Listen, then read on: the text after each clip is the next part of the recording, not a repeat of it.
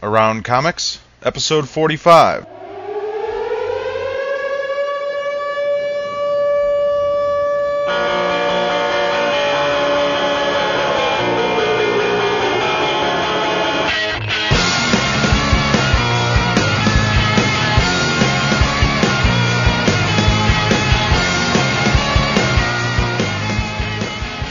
Chicago, this is Around Comics, a weekly roundtable discussing topics in and around the world of comics.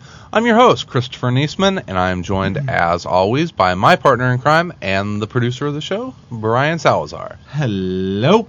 And we have our Around Comics regular, Mr. Tom Caters. This is like eating that second half of that delicious calzone that you put in the refrigerator on Monday and you're drunk and starving. you want more John Byrne and you're going to get it. As uh, Thomas so eloquently said, we uh, um, we are posting the second half of Part our two. John Byrne interview. Too much burn for one show. It, he was he not Burn amazing? victims. Uh, if you listen to uh, uh, the first half of the John Byrne interview, which we certainly hope you did. If you did not, it was on Monday's episode. Definitely go back and listen to that first. Uh, the first half was was kind of uh, your basic questions, a lot of history of, of his work and uh, thoughts about you know fans and all that good stuff. But the second half, we really kind of uh, dig under that top layer and get into some really fun stuff. So. Um, before we get to the interview, I do want to remind everyone that Around Comics is recorded every Friday from 7 to 9 at Dark Tower Comics and Collectibles, located at 4835 on Northwestern Avenue in Chicago. If you're in the area, please drop by. We would love to meet you. You never know when we're talking to people like John Byrne, uh, which makes it fun. Um, we have our September contest, which is our trivia contest at the uh, at the site. Go to the show and then drop down menu to the contest, or we have a link on the forum. Sal, tell folks a little bit about the the contest. It's a it's a daily trivia challenge. It's ten random uh, comic book related trivia questions every day. You can go and play it. You can only play it once a day, and uh, the the more uh, answers you get correct in the shorter amount of time, the more points you get. And at the end of the month, will it'll tally up all the points, and whoever wins wins uh, a nice prize package from Dark Tower. I can't wait to win that. You're, totally win Yeah. yeah, we are we are Employees yeah, of Yeah, Around. Comics. Yeah. Judge judge whether or not you believe what we say against our scores. And not only that, you get the you know bragging rights of like kicking everybody's ass in Sure. comic book knowledge. So if you you know, Uh, I am the tallest midget. yeah, you know what the hell, I'm gonna lose. I already know. I suck at it, but you Yeah, but uh, yeah, Dark Tower is sponsoring that, and they're gonna donate a, a nice prize pack. And Tom is gonna uh, send out another ten quarter issues, Hand- hand selected. Uh, Stephanie listen- Mangold doesn't send in that Green Lantern thing. Steph- Someone's going to get a welcome back Kotter.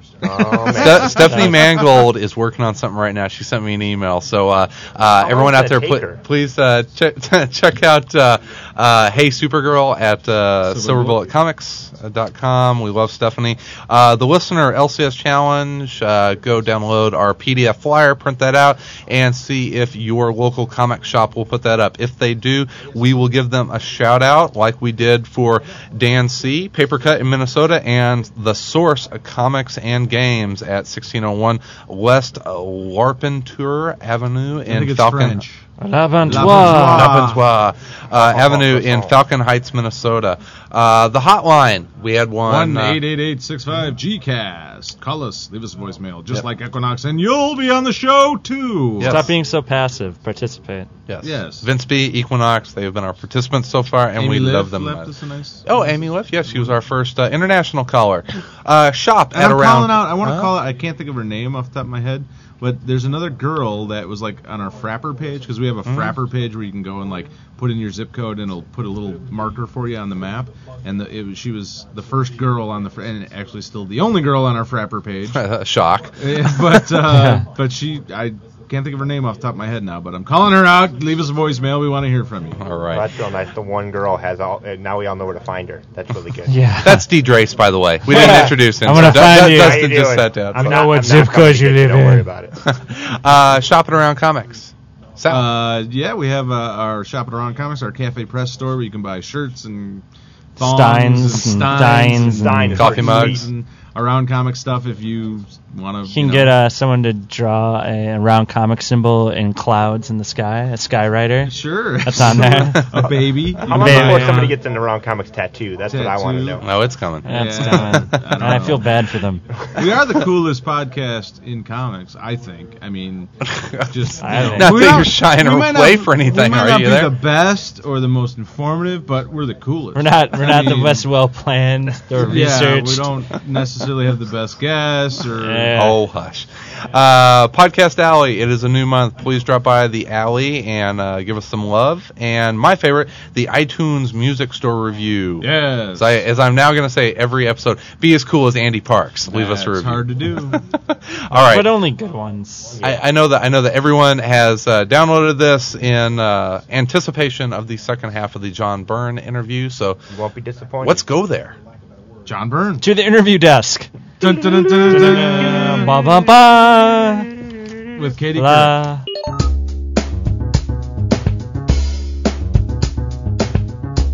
I, I'd like to ask you about um, something that's sort of been made into legend or or uh, at least hearsay, if nothing else, is, is your relationship with Chris Claremont when you were working on, on X Men. I mean, Snort. wh- what you? I mean, I think you've said in the past that it wasn't exactly a great relationship, but there was friction there. Do you think? And not to get into that, unless I'm misquoting you in any way, but do you think that that friction between a, a, a writer and artist or an artist and writer can be beneficial to a project sometimes? Oh, sure. Oh, sure. I mean, uh, apparently there was there was a fair amount of, cri- of, of friction between uh, between Stan and Jack. Uh, No. back in the day. I have never heard that. I've never heard Never heard that. I mean, back when they were producing the stuff that we all think there must have been this perfect synthesis happening, they were they were fighting with each other, and, and same with with Lee and Ditko. Um, yeah, I mean, from it's it's like it's the old, it goes far, you know, it goes to Gilbert and Sullivan and all these things where you have two people who are not quite meshing, but but what comes out is um, the, the the whole is greater than the sum of the parts. Um, Chris and I were, were were basically we were constantly trying to outdo each other. That was the thing, you know. It was like it was, it was a competition that that uh, that I think the fans benefited from greatly because obviously these are these are comics that are legendary. I don't I don't think they deserve that status, but that's the status they have. So we must have been doing something right. Hey, they're in an omnibus, so they have to be pretty good, right? Yeah. Well, well, with that being the case, do you think there's ever a chance of you working with Peter David? no.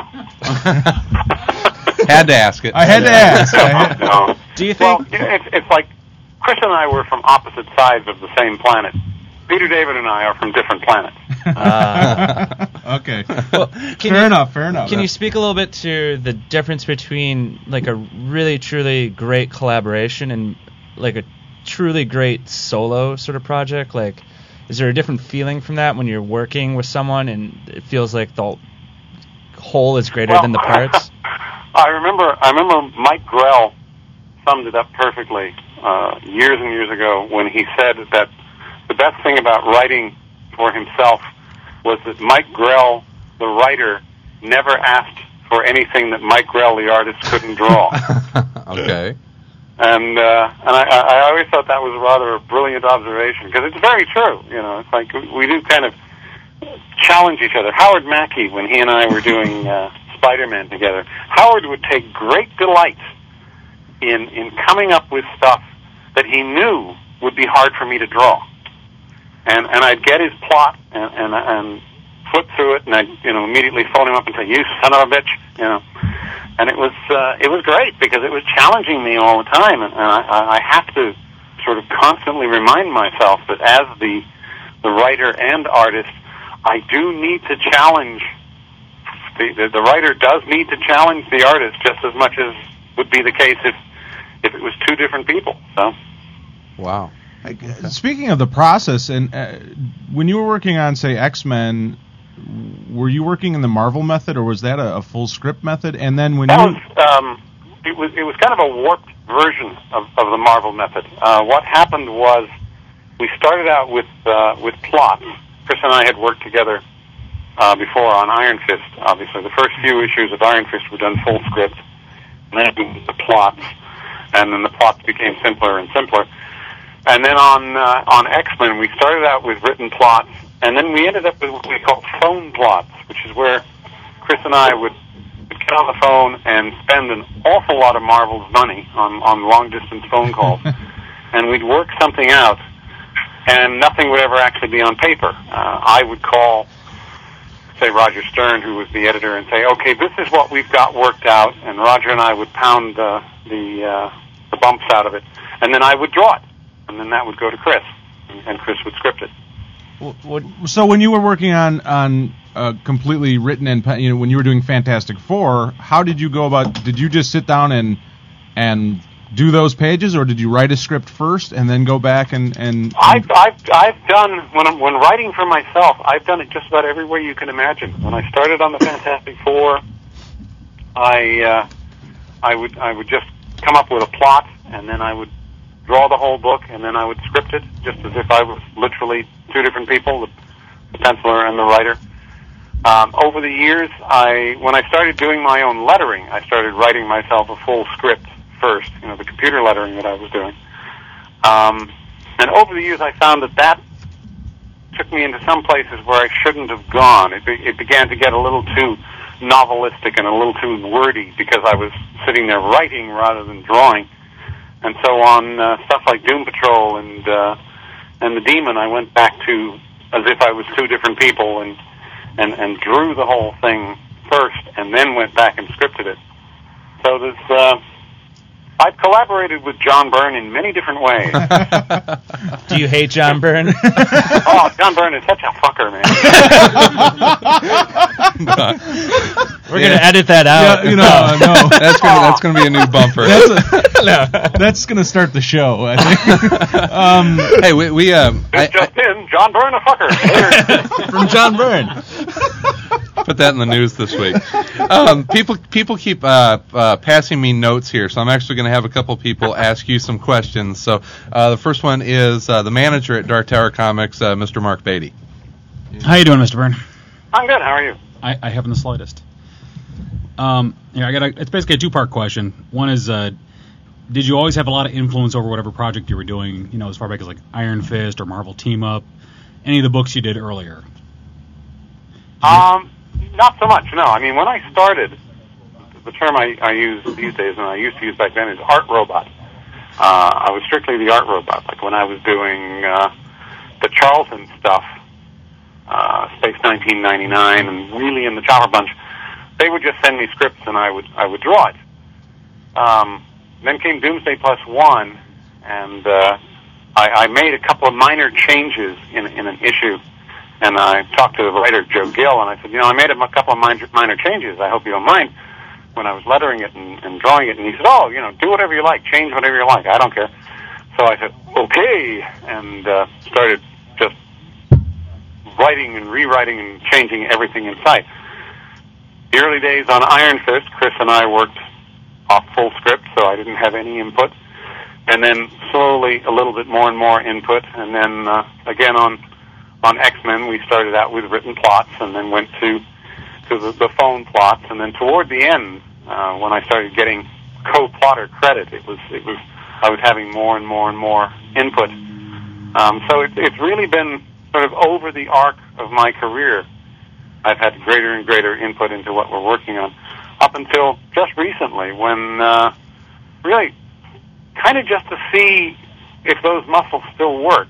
I've been taking on projects that are uh, where where I'm not writing it, and like Gail Simone, for example, on Action Comics, we were working full script, so I just took the script and drew what she told me to draw, and that was that was kind of kind of like. Uh, Oh, how would you describe it? It's kind of like something to refresh yourself between courses in a meal. It, it, it really felt interesting. It felt good to have a different part of my brain working. So that here's a different set of artistic problems for me to solve not the not the kind of problems I would set for myself, but the kind of problems that somebody else will set for me.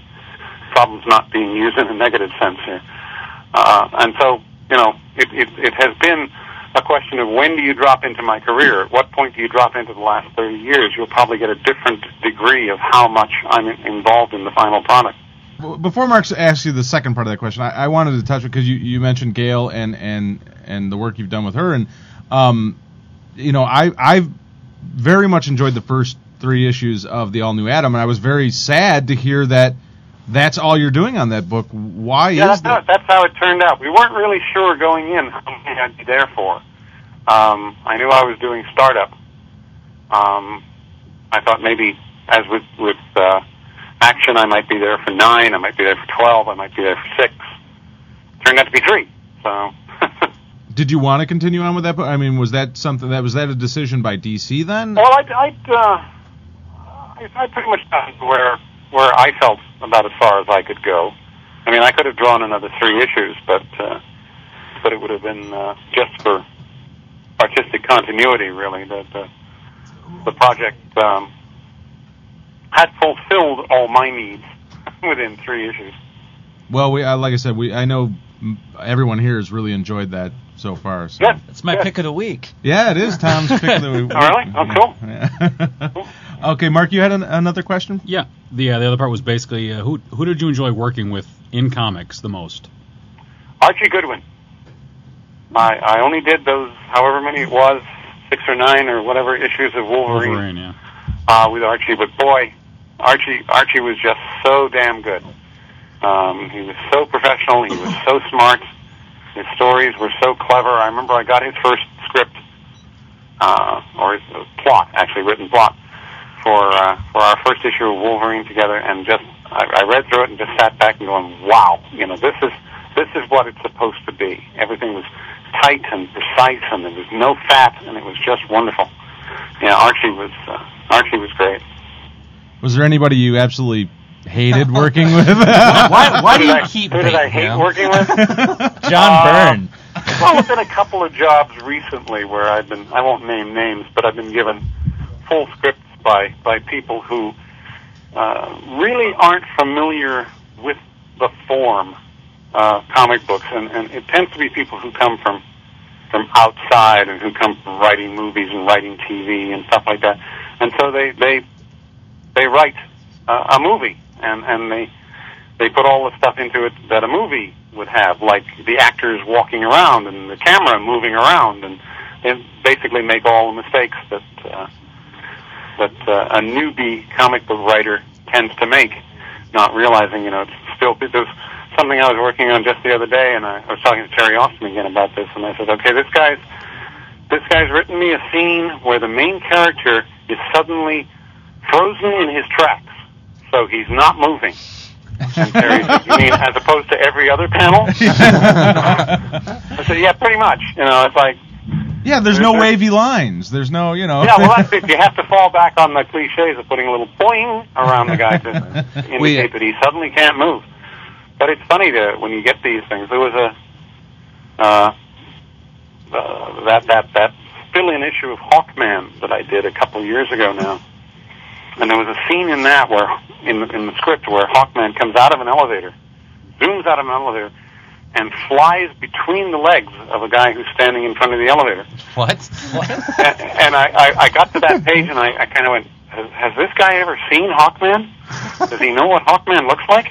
Uh, does he know that he's got these things the size of piano, grand piano tops strapped to his back? So I cheated, you know, and didn't actually draw what he asked for. But I was really tempted to draw just Hawkman, the guy, and speed lines going between the guy's legs and let, uh, let the readers figure out how the hell he did it without knocking the guy over. Nice. We uh, uh, last week we talked with uh, Andy Parks, uh, phenomenal inker and, and writer, and uh, the topic was multi-purpose creators, and we got on the subject of of people that, that do both write and draw, Mhm. and and the subject of of TV and movie writers and novelists that are now writing comics came up, and and Andy was was very adamant about you know comics are their own medium, and you really have to work within what comics do and really understand that to achieve what you want to. That's very, very true. That's absolutely true. Far too many people, especially these guys who are coming in from Hollywood, they uh, they think that you know I can write. I've written a suc- successful TV show, therefore I can write comics. Comics is easy. Well, no, comics have their own language, and it's different. It it sort of looks like a movie, kind of looks like a storyboard, but it isn't. I mean, over my career, I've had people say, "Oh, John, you should go to Hollywood and do storyboards." And I say, "I'm not. I'm not trained to do storyboards. You know, can you imagine watching a movie where the camera moves around as much as it does on a page that I've drawn? You'd be seasick." You know, I'm having to have the camera dodge and weave and jump and bounce because I'm trying to create dynamics on a flat page. So it, it's a whole different movies and and comics and TV and comics. They're close cousins, but they're not the same, and people don't understand that. It's a perfect way of saying it. Well, we have uh, we have another one of our forum members that's come in. This is uh, Dustin Drace here in uh, in Chicago. So, Dustin, you had a question for Mr. Byrne? Uh, hi, Mr. Byrne. How you doing? Hi there. Um, you'd mentioned uh, working on Wolverine. And there's a couple people had posted on the forum. Um, essentially, um, right before you came on, Wolverine was almost set to die. Uh, they were going to kill him off as a character, and I think that you know between you and, and Dave Cockrum, you guys really uh, brought him in, as a character to uh, to life. Um, was he a character that you were particularly fond of? I mean, obviously he's become a, a major staple in the Marvel universe. Um, you know, do you feel that you had a, a, a hand in that? Well, the funny the funny part about that was that when I first started on the X Men, um, the, the the star of the book was Nightcrawler. Uh, Nightcrawler was was Dave's favorite character. He was a character he created, and he was getting all the focus. And Chris and Dave uh, freely said they they couldn't figure out what to do with Wolverine. They just didn't have a clue what to do with Wolverine. So they weren't they weren't going to kill him off because you didn't kill characters off in those days. But they were going to have him leave. They were going to have him get him out of the book, have him go back to Canada or whatever. And I sort of wrapped myself in the flag and said, "You're not going to get rid of the only Canadian." you know, uh, that was important to me back then. I've lived in the states now longer than I lived in Canada, so my opinions have shifted. But uh, I, I, I basically said, "No, no, you're not to you're not to get rid of the only Can- Canadian. I'll show you what's interesting about this character." And I sort of every book I do, I adopt a character to be my character in the book in the case of the X Men, it was Wolverine, and you know, I look back now and, and regret it. You know, yeah, and mea and culpa, and after, mea culpa. You know, it's, it's all my fault. Oh a- God. after after you found a way to use him, everyone, Everyone. else found a way to use him too. yeah. Well, Well, I, Howard Chaykin has often has always said that the, the the death of comics is all my fault because I'm I'm the one who created this this sort of way of thinking, superstar, Marvel, DC, whatever it is we live in these days. And I go, no, I didn't. I'm not That taking. wasn't me. Well, have you seen any of the X Men movies that have come out? And if so, what do you think about them? I haven't seen the third one uh, because I wait for cable. Um, I've seen the first two. I thought there were some some moments uh, when they do when they do comic book adaptations. Uh, just in general, it, it tends to be. I sit there and watch it, and there'll be one moment, and I'll go, "Oh, damn! You know, if only the whole movie had been like that." And it's often little things like uh, in the first one. I, I thought that Magneto's plastic prison was absolutely brilliant. And I sat there going, damn, why didn't we think of that? That's so cool. But I thought they were horribly miscast and, uh, and, and just not very good movies, I thought. And it was sort of fun to see, you know, here's what Cyclops Beam would look like, okay, but, but here's Wolverine being six foot four and a pretty boy, which isn't really what I had in mind for the character. And then, of course, at the end of the second one, when there was that suggestion of Phoenix, and a number of people online and, and at cons, they said, "So, you know, it's, it's going to be Dark Phoenix. You, what do you think of that?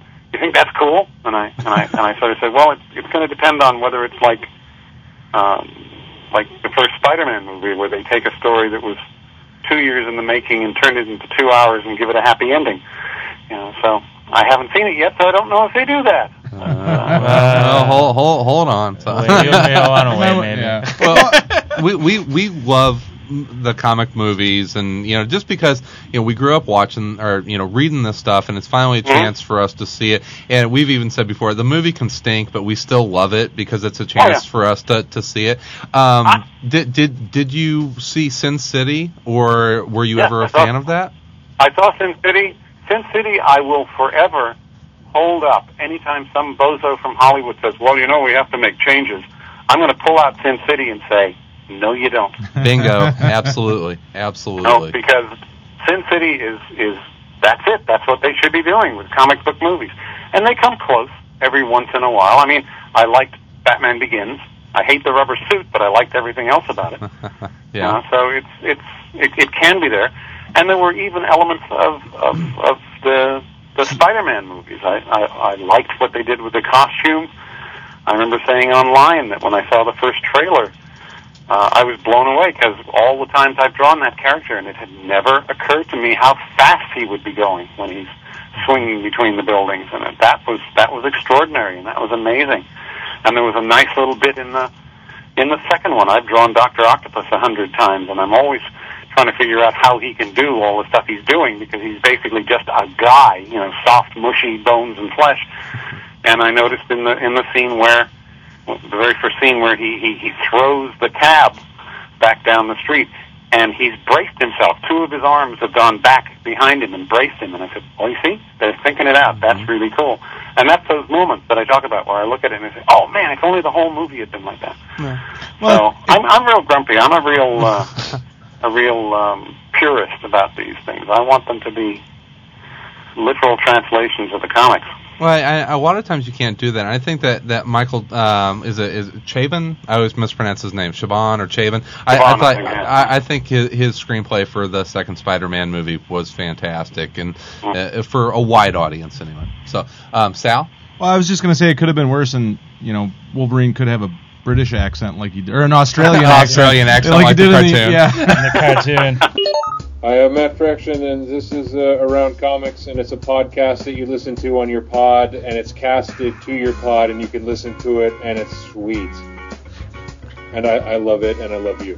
Um, I was going to ask you about uh, about Captain America and more specifically about Bucky. Uh, I know reading on your forum you had talked about when you and Roger Stern were working on Cap, you had you had thought about the idea of bringing Bucky back, and then quickly decided not to.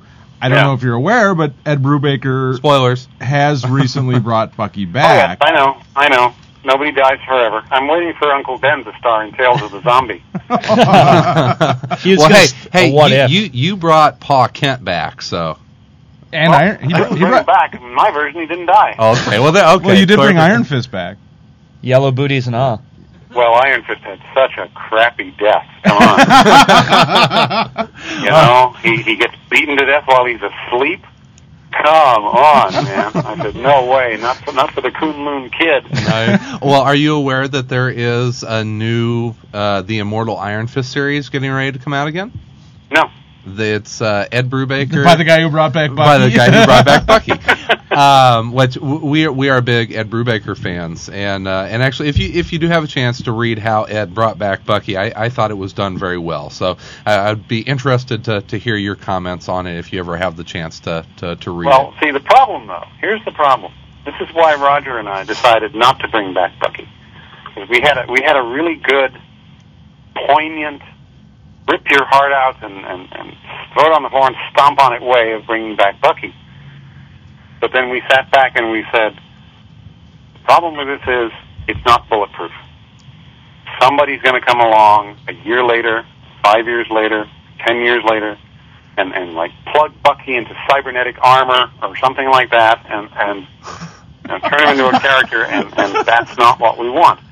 So when you bring a character back, it really doesn't matter how well it's done. What matters is what do they do with it from there. You know, so And, you know, bring at, back at, Bucky. at a certain level, you you hopefully can. You know, I, I guess you have to have a certain amount of trust for the people that are going to follow you, and I know that's hard to do in, in an industry like comics. Well, I, I you know I used to I used to be very trusting and, and wide-eyed and, and bushy-tailed and, and and you may remember I did a story in the Fantastic Four where I had Terrax consumed by the power cosmic, and I figured you know that's about as dead as you're ever going to get. He's he's he's actually been consumed by what is the, the the driving force of Galactus. This guy ain't coming back. Well, they brought him back. They brought him back in another book, and they did it by basically saying he got better. nice. You know, and and I sat there and I looked at that. It was in what was that book called? Um, not Teen Titans. New, you New know. Warriors. Well, yeah, right, New Warriors. And I looked at that and I thought, you know, if if, if you can do that, then literally nothing is bulletproof. And of course, you know, didn't they bring back uh, Reed and Sue's second child. You know, I don't know. I haven't I haven't I read haven't read Fantastic, Fantastic Four since Four you since stopped you doing it. it. so unfortunately, it's not even a nothing is bulletproof, and uh, this this isn't new either. I mean, when I was when I was working on the Champions, we did a story involving a, a character or, or a, a threat that had appeared in, in a Silver Surfer story. One of the best Silver Surfer stories that Stan and John Buscema did, where this this noble black guy sacrificed his life to save the entire world by disarming this bomb, and in the process, the whatever radiations from the bomb kill him. You know, and the Surfer buries him and puts a puts a uh, eternal flame on his grave, and the guy's name was Al B. Harper. And in the Champions, when I had no control, I was just the art robot. They did a story where the bomb came back. The bomb was reactivated, and the bomb was threatening the world again. And I said, "My God, you know, Al B. Harper died in vain. You, you've just gutted this this wonderful, poignant, heart wrenching story that Stan and John Buscema did." It's just bad. to do this little plot thing that was drawn by this hack artist. You know, it was uh, it was sad. It was terrible. I, I complained about it, but nobody listened to me back then because I was just a hack artist. Um, and that's that's the problem. You know, as I say, you just you just can't make anything bulletproof unless it's creator owned. Mhm. Uh, you know, that's that's the difference between Sin City and Elektra. you know, if, if, if Stan killed uh, if Frank kills somebody in Sin City, they're going to stay dead until he changes his mind. But if if Frank kills Elektra three or four times in Daredevil, when he leaves, well, yeah, they might wait a while, but oops, look, Elektra's back.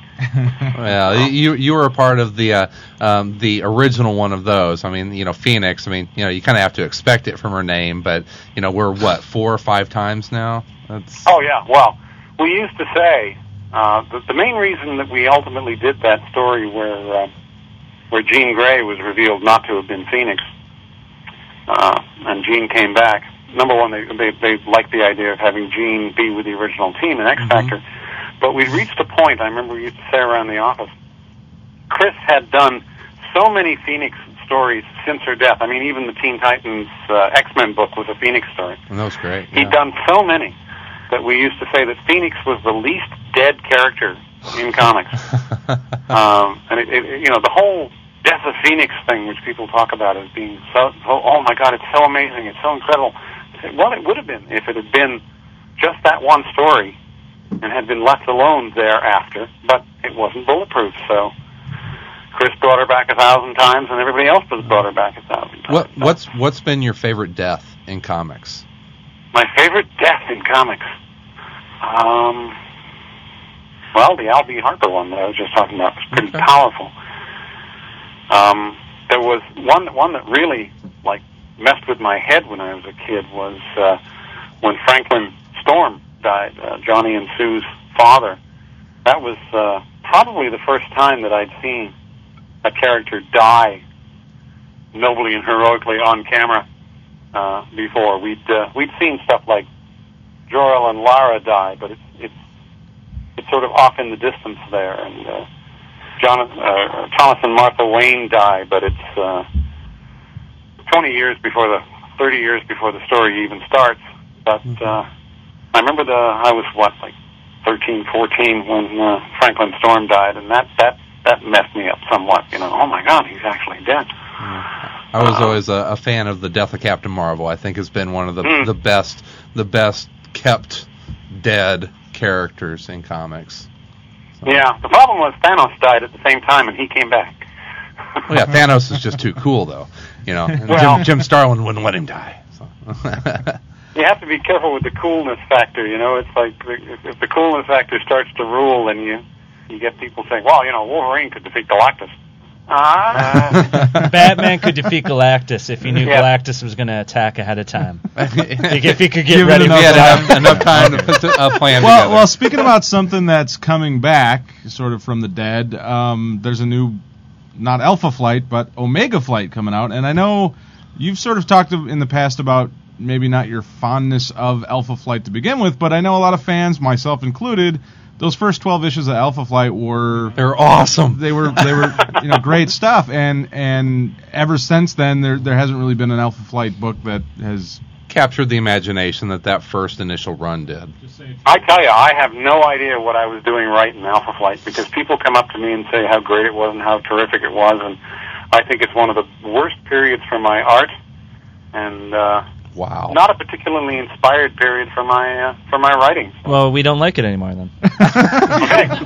We now that we heard from you. Well, you know, we we're, we're we're we were just talking about you know comic book deaths, and I was talking with Sal. We, we work together, and I was talking to him at work today that you know one of my favorite comic book deaths, and probably the first time I remember a character, you know, a death of a character affected me so much was when Mac, you know, McDonald died. Yeah. In Death of issue Guardian, 12. yeah. And and that was that was a pretty bulletproof way of killing him. I mean, you You'd it- think. you, Yeah. you would you know it's like it's like it's like okay this guy is dead there is no way he's ever coming back and Yeah. I thought it was a great plot tool and reading some reading your response it, you thought he was a very uninteresting character Yeah. and and his death was a way of making the other characters more interesting Yeah.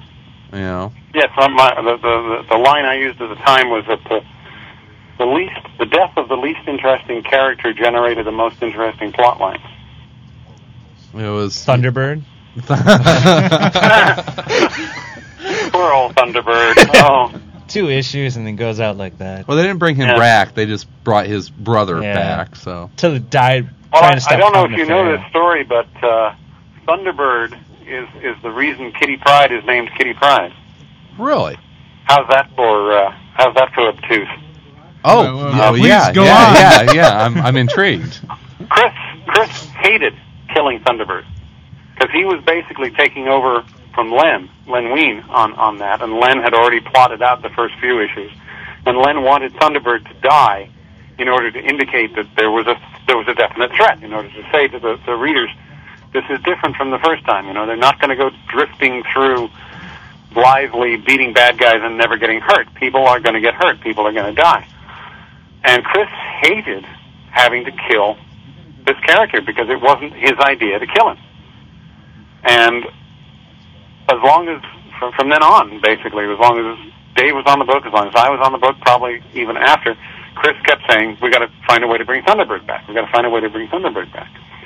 So we um, we were coming up with this idea for what Shooter ultimately dismissed as the Legion of Substitute X-Men, uh, that there would be a bunch of new characters.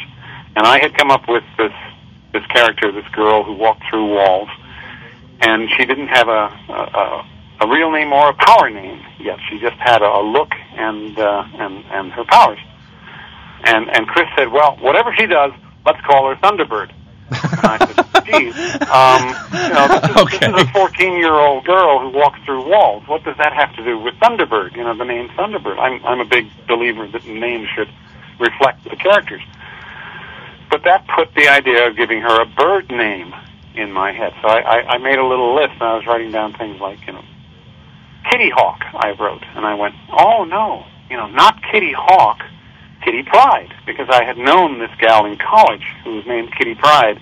And one time I, when I first met her, I said, what a great comic book name. You know, that's, that's such a terrific comic book name. And she said, oh, you know, feel free to use it.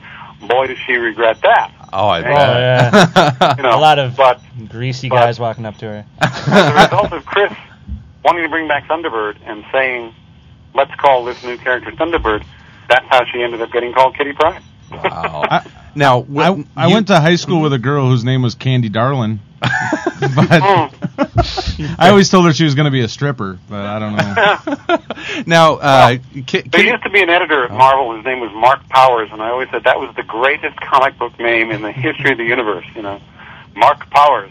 Yes. Who do you turn into at night? and his answer was get back to work. Mr. Powers. Yeah, basically, yeah. Mr. Powers. I just turn into my driveway and go to sleep. nice. Well, Ki- Kitty Pryde was from Deerfield, Illinois, which is a northwest suburb of Chicago. Were you living in Chicago at the time when you were working on X Men? No, actually, I was living in Calgary. Uh, Oh. Then I hadn't moved to the states yet, but uh, I, I I wanted her to not be from New York. And why? said, What Deerfield? There's nothing well, there but I a said, mall. I said let's put her in Chicago, and Mm-hmm. Chris, as Chris was wont to do, I think he had a cousin or something who lived in Deerfield, Oh, okay. so so he made it Deerfield. And I said, well, okay, as long as it's not New York. you know, it, we talked about the the New York dynamic in comics. We always feel like Chicago gets shafted because Yeah. you know there there should be more superheroes in Chicago. They definitely should. I mean, if you if you think about it logically, uh, I think we Stern and I calculated one time that the superhero population of Marvel was the Marvel Earth was about one in a million, or superpowered was about one in a million. And so, you know, how many? What's the population of Chicago these days? Uh, about eight, ten million Yeah. metro. Yeah, So there should be eight or ten superheroes running around there. Right? We have zero. we get like That the, you we, know of. Yeah, I know. we get like the great is- the Great Lake Avengers. I mean, come on, Well, and, you and they're in they were- Wisconsin. they were supposed to be goofy and ultimately become cool, but didn't last, unfortunately. I didn't last. But uh, the problem always comes down to the fact that the comic book industry is centered in New York, and most of the people who were doing the creation of characters when it was important to do so lived in New York. I mean, people still live mostly in New York. Even I, I'm sitting here in Connecticut. I'm about 26 miles from New York. You know, so It's funny. One of uh, Dustin, who just asked you a question earlier, uh, pulled out of a box uh, West Coast Avengers number forty. Oh, you brought it with you? Oh yeah. Oh, we, we, we, West Coast Avengers number forty-six, which is the Great Lakes Avengers Assemble issue. So, yeah. so always always big fans of the Great Lake Avengers here in the Midwest. So, uh, Sal, Uh, well, we had uh, David Price, who uh, is is one of our listeners. He had posted on our Huge forum. fan. Huge Yeah. fan of yours. He he he wanted to know uh, what has been the work you are most proud of uh, during your time as a professional comic book. Well, uh, yeah, that well, it tends to be chunks of work. You know, it tends to be runs on books. Um, I'm very proud of my work on on Fantastic Four, obviously. Um, one of the things that I, I enjoyed the most and still point to uh, as being particularly proud of is the first eight issues of She-Hulk. Uh, I, I think that's some of my best my best work. And I've done some stuff. You know, I mentioned Batman and Captain America recently. Uh, that was a lot of fun, and, and uh, the generations, the two, three generations series have been a lot of fun. They're they're, they're all, uh, you know, I, I do like to say that there's there's nothing out there that I'm ashamed of because everything is the best work that I was capable of doing at the time I did it. But you can still pick the one or two diamonds here and there, and those those would be very high on the list.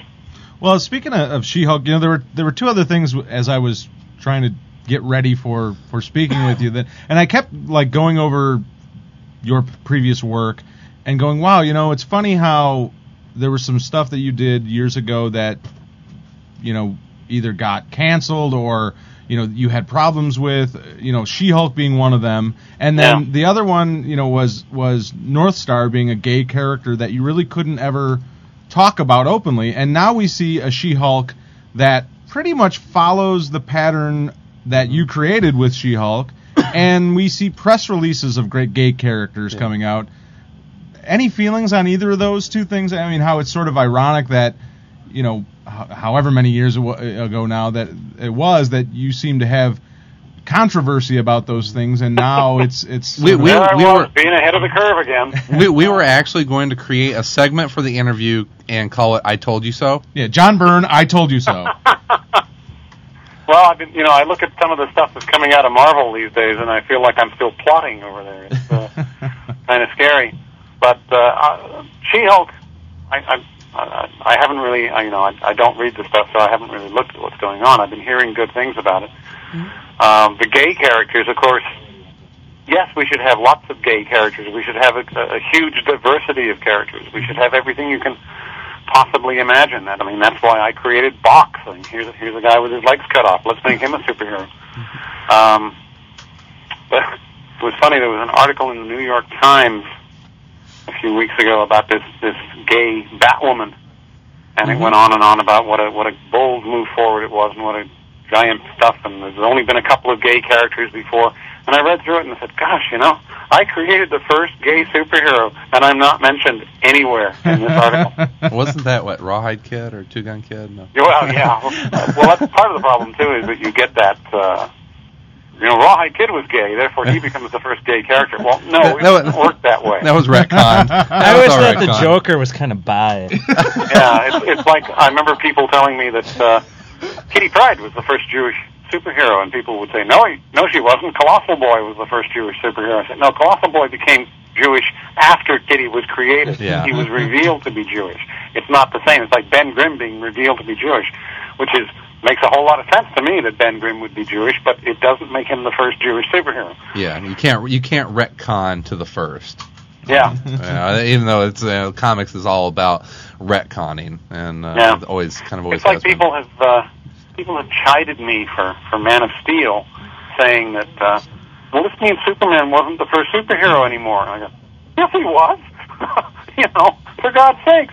No one I went and travel burnt your back in time and kill Siegel and Shuster. Uh, Well, you said at the beginning or at some point in the show that you love time travel stories. So I do. Someone goes back in time and wrecks all those old books, and then That's you're like, right. Oh, That's right. Oh, I'm going to go back in time and. And then I'll be able to say things like, "Well, you know, when Stan and I were creating the X Men, it'll be great." well, you know, on the on the I told you so. Um, do you have any any nuggets of, of wisdom for uh, today's comic book readers or young creators coming up to you know minds that they may want to uh, sidestep that that you see that may be laying out there? You know, it's it's harder to do it these days um, because the industry changes so fast. Like from minute to minute, it doesn't seem to be the same industry anymore. Back when I was when I was being the great prophet, uh, um, the Stern- great Stern and used powerful me- Oz. Stern used to call me Jiminy Cricket. Actually, he said I was the Jiminy Cricket of the of the industry, like the conscience of the industry.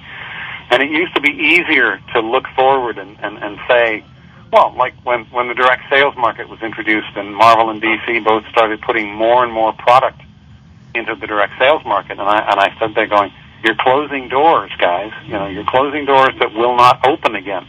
And that was easy to see, I thought, and easy to predict. Um, I, I remember describing it as, as it was as if the whole comic book industry was in a in a car careening down a cliff road in a thunderstorm, and I was sitting in the back seat going, "Do you think we should pull over? You know, you think we should slow down?" And everybody else was going, "No, this is a great ride. This is terrific." And then the car went off the cliff, and they all turned to me and said, "Okay, now what do we do?" I would say, "Back there when we were still on the road, I, I could tell you what to do, but now." And that's pretty much where I find myself now. I look at the industry and say, "Well, golly, if if if I had a time machine, yes, I could fix the industry. I could go back and say, don't do this, don't do that, don't do the other thing. All of which I predicted at the time, and I'd make people listen to me. But uh, now, God, I don't know. I don't know what to warn people off from. Well, you know, I, I look at the industry now, and while it doesn't have the great sales numbers that it did, you know, 15, 20, 30 years ago, I think the actual craft of comic book making has maybe never been as as strong from from a whole picture. I, I think that if you look at the at the industry from a very wide lens, that that the the overall level is very high right now. I would agree. I would agree. Um, oddly enough, though, I see that as a part of the problem um, because it, it's that it's an overemphasis on a part of the production that has never been as important as it is now. The, the, the craft was always well. Let's let's face it. It was always secondary to getting the damn books out on time, and we have seen the craft become more important than getting the damn books out on time. And I think that's been ultimately very damaging. You know, you can't you can't build a readership, you can't build a marketplace if the product isn't there. And uh, you know, it's one of those things where you wish it wasn't an either or, but the, the history of the industry seems to teach otherwise. That that that you can have these spectacularly, beautifully drawn, crafted, amazing books like we see, but you can't have them if you if you want a monthly product, and and that's what this is really supposed to be. Can't wait until the next podcast? Be sure to check out AroundComics.com for breaking news, reviews, and opinions. What is it about comics that have kept you excited for 30 years? Why do you keep drawing? Oh God, I just I don't know. I'm just there's an eight year old kid who lives in my head, and every time I sit down at the drawing board, he just he just freaks out. It's it's it's hard to describe, but I said on my website uh, a couple of weeks ago, I, I, I tried to, to to put it into words by saying, you know, here I am. I've read comics on and off these days, but I've read comics for for 50 years, and now I'm doing them, and I've been doing them for the last 30 years or so. And when I sit down at the drawing board and draw Batman, it's really Batman. It's it's not me doodling in my sketchbook. You know, working on this JLA story, for example. I draw Batman. I draw Green Lantern. I draw Black Canary. It's really those characters. These this is actually these people who are running around in this imaginary universe doing this stuff. It's the guys I used to read about when I was a kid. And and to get to I always say to get to play with with those toys, boy, there's just anytime I get any start to feel bored or start to feel like it's drifting away, I just I just have to sit back and well look at the original art that's hanging on the wall of my studio and say, that's that's me now. I'm I'm a part of that, and it's just amazing. I mean, whether it's whether it's deserved or not, I can sit back and say I left a permanent mark on the Fantastic Four and Superman and the X Men. Some people will say it was like a dog lifting his leg and leaving a permanent mark, but nevertheless, I left a permanent mark, and and, and it's I'm I'm now wrapped into that legend, and boy, you you can't imagine how exciting that is. Well, I tell you what, I um I spend quite a bit of time over at the the Image Creator Boards. They're um, a great great collection of, of young creators there, and there's usually not too much time that passes that your name isn't isn't mentioned by one of them. I was at the uh, the B Clay Moore forum and he had found a very early cover that you had done and and posted it and it you know it was you know you have to look closely to find the signature here but you know see if you can figure out who it was. And the all of the the image creators that went through that post you know uh, kind of immediately recognized it. And then they kind of started reminiscing about some of their John Byrne moments growing up. So you know that that same 8-year-old kid that you say is inside of you that you know is so excited about drawing these characters I think that you had that effect on a new a new generation of creators that you know what they grew up reading was you and I think that impact is is very tangible out there that's that's gratifying. I, I it's always it's always pleasing when people come up and say, you know, you were a great inspiration to me, and it's because of you I'm I'm doing this. And people say, you know, it's because of you I I, I I'm, I'm a comic book artist, and I usually respond by saying it's all my fault. But uh, yeah, it's it's very gratifying. Um, you know, I, I'm, I'm I'd like to think that maybe Jack Kirby felt the same way when I said that to him. You know, Yeah. wow, it's because of you, man. it's because of you I spend about 200 bucks a Well, month yeah, on this well, crap I think I think tied into that question, how much can you bench press? How much can I bench press?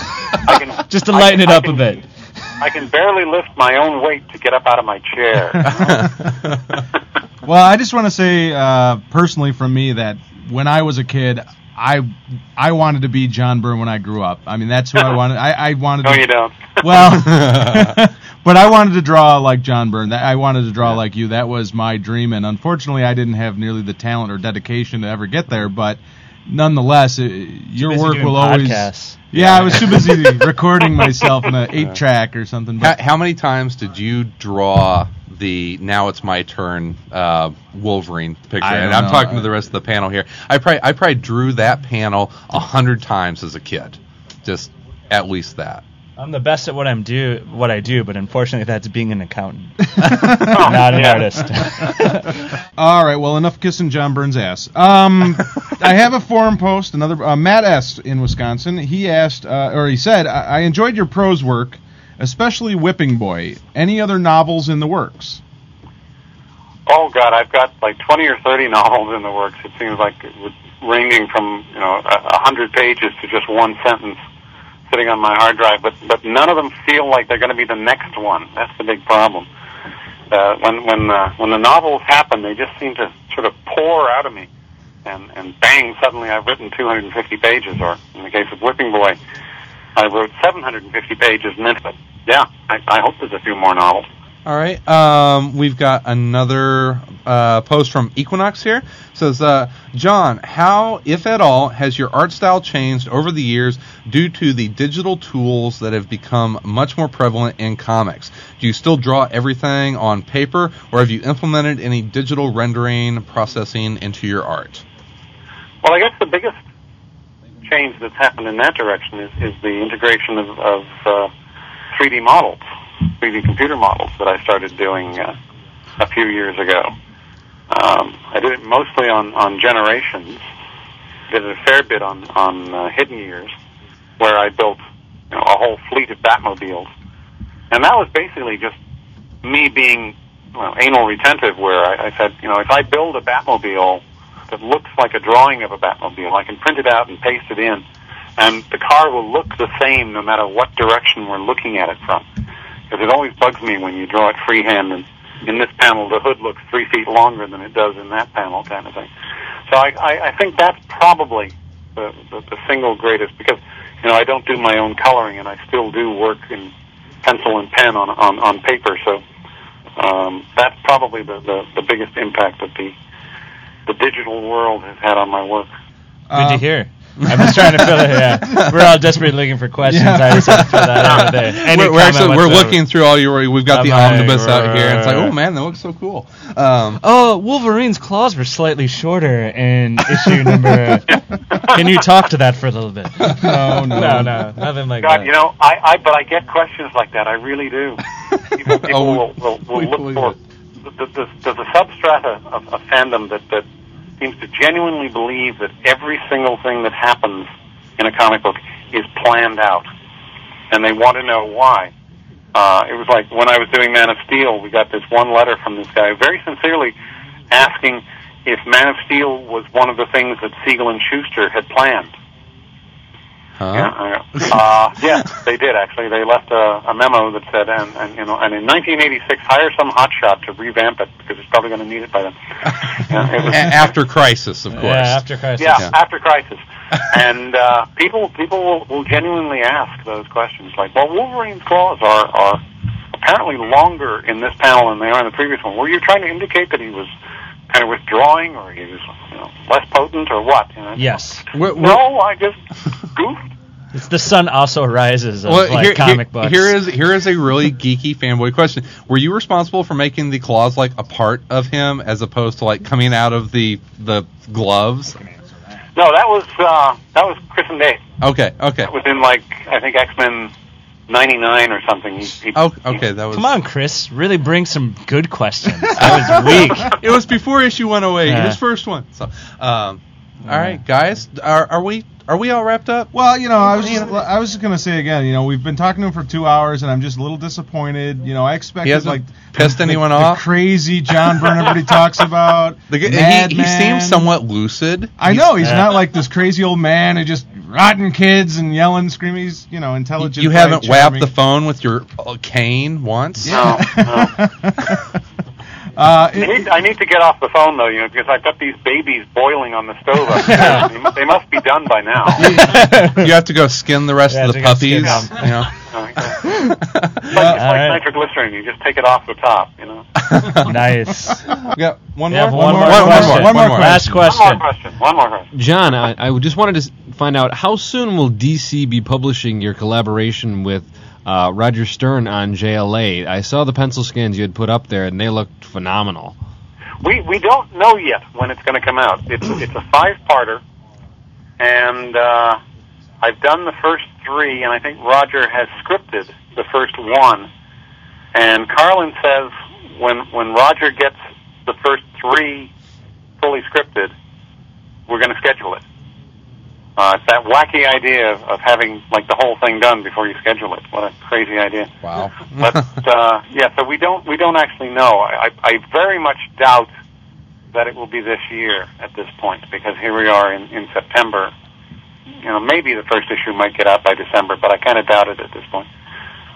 um, is, is there anything else that we can look for here coming up? yeah. What's on the What's on the the John Byrne burner right now? Well, not a lot. I mean, I've got this little ten-page story that I'm doing more or less as a favor to the writer.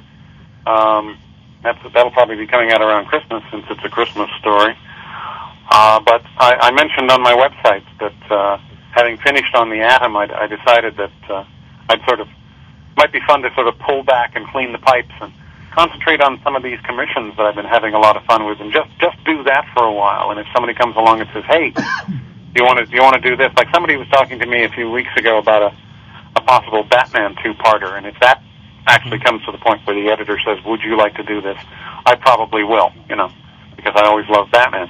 But right now, I'm uh, I'm turning into this old guy who who who like gets up at eight o'clock instead of five thirty. You know, it's it's really kind of strange. I'm living in this this sort of zone that I always wanted to get to, and now that I'm here, it's it's it's strange and weird, and it makes me feel odd. But I'm not having to chase deadlines constantly, but it's it's also fun. Eh, Could you see yourself ever working on on a monthly book for a prolonged period of time again, or is that Yeah, I think so. Uh, if the right project came along, there's, I've been talking to uh, a European publisher also about doing a, a graphic novel adaptation of a famous novel, which I won't mention any more about because that's as, as far as it's gone, and uh, a couple of other bits and pieces, and we've been negotiating some some reprints of Next Men, and if that if those sell reasonably well, that might be the indication I need that I can bring that back and finally do the last 20 issues. Yes, please. Well, I'm Please, please, really please. looking forward to that Harry Potter graphic novel. Then Oh yeah, yeah. That's, I'm guessing.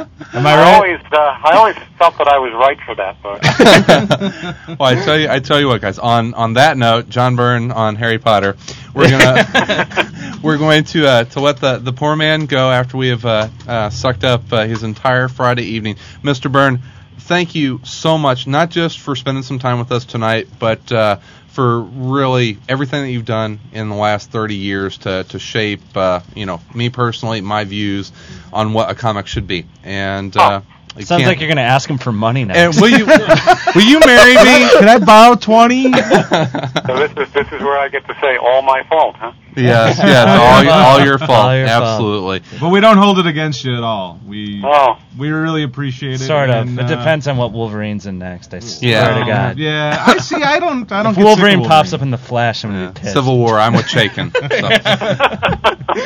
All right. Well, Thank Mis- you. Mr. Byrne, thank Well, you it's been so fun. much. All right, and uh, and hopefully we will talk uh, with you again soon.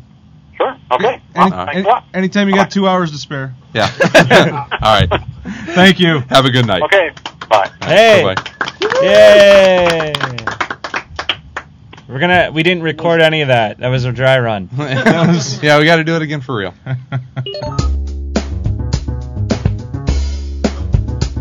And there you go, folks. That is the conclusion of our of our second half of the John Byrne interview. What a wonderful guest. I was so terrified. All week. I uh, I was like I couldn't sleep.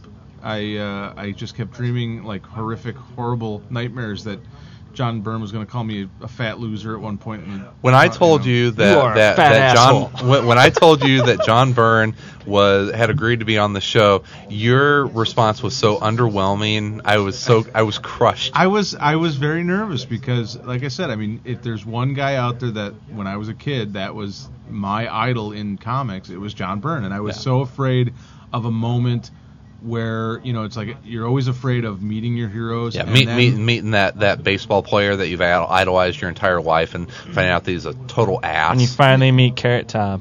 Yeah, It's just not I as met awesome. Carrot Top. I bought Carrot. I actually shared a drink with Carrot Top in Des Moines, Iowa. With a double, with a double straw, like a milkshake. what the hell? Hey, that? look at this! Share a drink. You each had half. Shared half drink? Well, Oh, I half mean, is- sha- shared drinks, Oh, multiple you had drinks. drinks. Yeah, But you But each anyway- drank one half of each Cement one. mixers. You and Carrot Top getting plowed. that was yeah, that was Um, bizarre. But Uh, it was a great. I mean, he was so cool, and, and You, you held yourself I- well. I, you know, I got to I watch was- from the wing. Well, you, you well thanks, well. thanks, Dustin. I was. A little, yeah, I was a little scared. I was. I had a hard time. All right, guys. Um, so thank you everyone out there for for listening. Hopefully that was very entertaining, and uh, and for new listeners, because I have a feeling that we had some folks that have never heard who the hell we were that may have uh, may have checked us out. Please come back and You uh, mean and- people that know John Byrne that don't, Don't know him. us? Yeah, what sounds of I don't know. Oh Does yeah, that- you, you does that- think? yeah. So hopefully it was fairly entertaining, and you'll come back to the Around Comics Roundtable. Uh, we do have a couple listener emails that uh, that I'd like to read before we conclude this episode. Uh, Tom, why don't you lead us off there? Hey guys, just got into your podcast after noticing John Suintek was on. Big fan of Word Balloon. John- really John- enjoying John- what you're John's here. doing. John's actually here. John's actually here. Yeah. If I ever make my way from Sh- Australia to Chicago, seeing you guys at Dark Tower will definitely be on the top of my list of things to do. Can I note that there probably better things to do in Chicago on a Friday night? We'd meet you on a Saturday, like during the day, Right, as we'll- we'll opposed to. you. If you you come all the way from Australia, let us know and I'll have lunch with you like on a Saturday. But please don't Come to feel Dark Tower on a obligated to spend night. a Friday seriously. here. And, that, and that's But- but that's thank from you uh, that's but from- thank you. That's really nice. and that was from uh, Lee Webb. Lee Webb. Uh, I got one here. Uh, this is uh, just wondering if you guys had seen the Ultimate Gag Reel on the Ultimate Avengers 2 special features. It was so hilarious, it had my wife and I crying, and she doesn't even know Jack about comics. Except now she knows that Iron Man loves ribs. That was Jimmy. And if anything should make you pro registration is that Iron Man loves ribs. Yeah. Fucking ribs are great. ribs are great. Yeah, I mean, come I'm on. with Iron Man. I'm with Man. Iron Man. I'm Ribs are with great. Iron Man. Ribs are great. All right, uh, Dustin. Has anybody seen that? Oh, uh, no, I, I know I've got you the have DVD. it. I've got the DVD. I'll I go haven't home. I'll seen- watch it this weekend. I was gonna buy it like the other day. I was thinking about buying it. I hadn't gotten around to it yet. But I'll- unfortunately, I'll- Jimmy, we I'll- haven't seen it yet. But now I'm gonna go out and No, buy it wanna just see it. because We'll give you our report next week. I don't even next give week. a shit about the cartoon, but I'm gonna watch Go the game. straight to the, uh, the yeah. bonus features. Yeah. Um, oh, I want to read this next one. Can I Okay, read this okay, next yeah, one? and this is Dustin only will read the because, last um, uh, we had spoken at Wizard World. Oh, uh, it says hi. We had spoken at Wizard World Chicago at the Marvel booth, and I finally got a chance to hear your podcast. I think you do a great job. I especially like the way you have panels, so more voices and focused topics, so better indicator whether someone will be interested in a show or not. Thanks for introducing me to podcasts. That's from Johanna Draper Carlson, who does uh, a, Comics worth reading. comicsworthreading.com her blog about uh, she's been reviewing comics for like 12 years she used to work at dc comics and and there's a funny story about uh, me and her and and meeting at, at marvel and everything you can go back and listen to that but uh, but i just wanted to give Oh, a shout out to johanna Yeah, yeah that was johanna that Yeah, was- jo- Johanna was a very pleasant person. oh and, meet. and i've Yeah. emailed her since and she's going to be on the show at some point but, Oh, uh, awesome, awesome! I, I really enjoyed meeting her. Um, All right. Dustin, Dustin, you read it. Hey guys. More emotion. Oh, sorry. Okay, hold on. hey guys. Before this contest, I was but one of a massive listeners who enjoy every episode but failed to post, email, or call the show. I'm guessing that's uh, your contest. yeah, it was the uh, Right Tom's comic. yeah Read my comic. I have followed your exploits since your roving reporter guest podcast on Comic Geek Speak, and now marvel at what has become a podcasting juggernaut. Jesus, I'm a ju- we're the juggernaut, bitch. I'm you sorry. said never ever say that. Uh, I man. know. I feel fucking dirty just doing that. That sucked. Sorry, everyone. yes, all of you are knowledgeable and witty, and you conduct insightful creator interviews. But the source of the Around Comics magic lies in the three friends who meet in a room, turn on a mic, and have the time of their lives. Thanks for letting us listen in. Fernando Tabayan.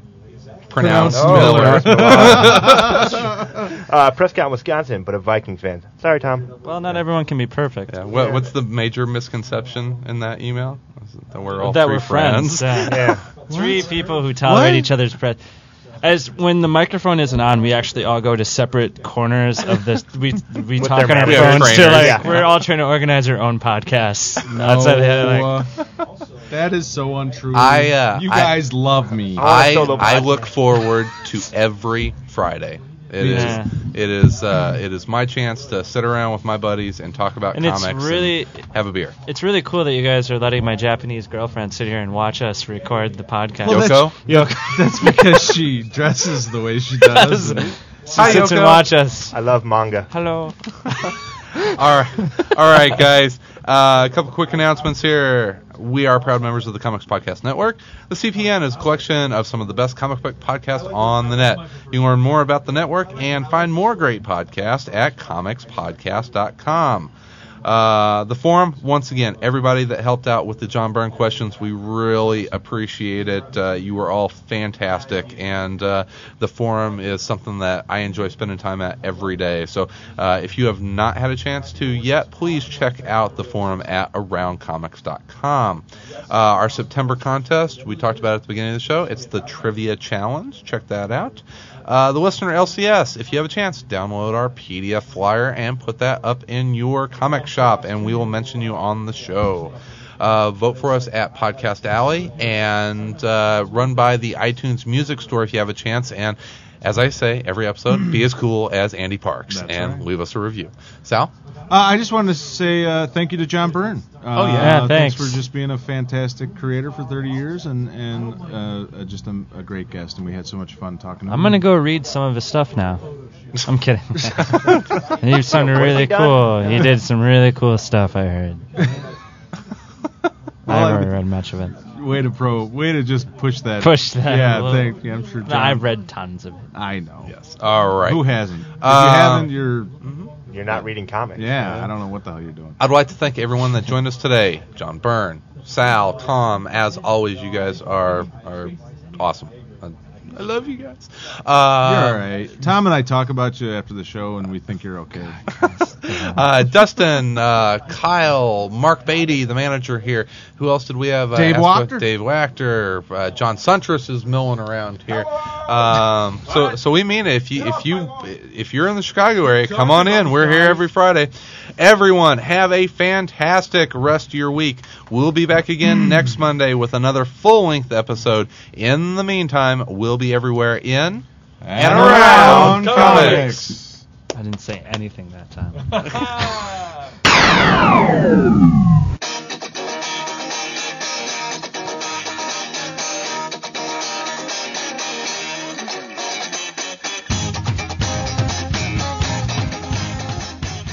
If you would like to suggest a topic, send us your comments, or are interested in becoming a panel member, email us at info at aroundcomics.com or visit the Contact Us section of our website. For that and the latest in comics news and opinions, go to www.aroundcomics.com.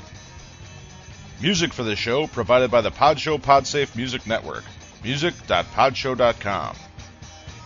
Thank you for listening today, and remember to join us next week, where the panel will change, but our mission stays the same bringing you the best in discussion, news, and reviews in and around comics.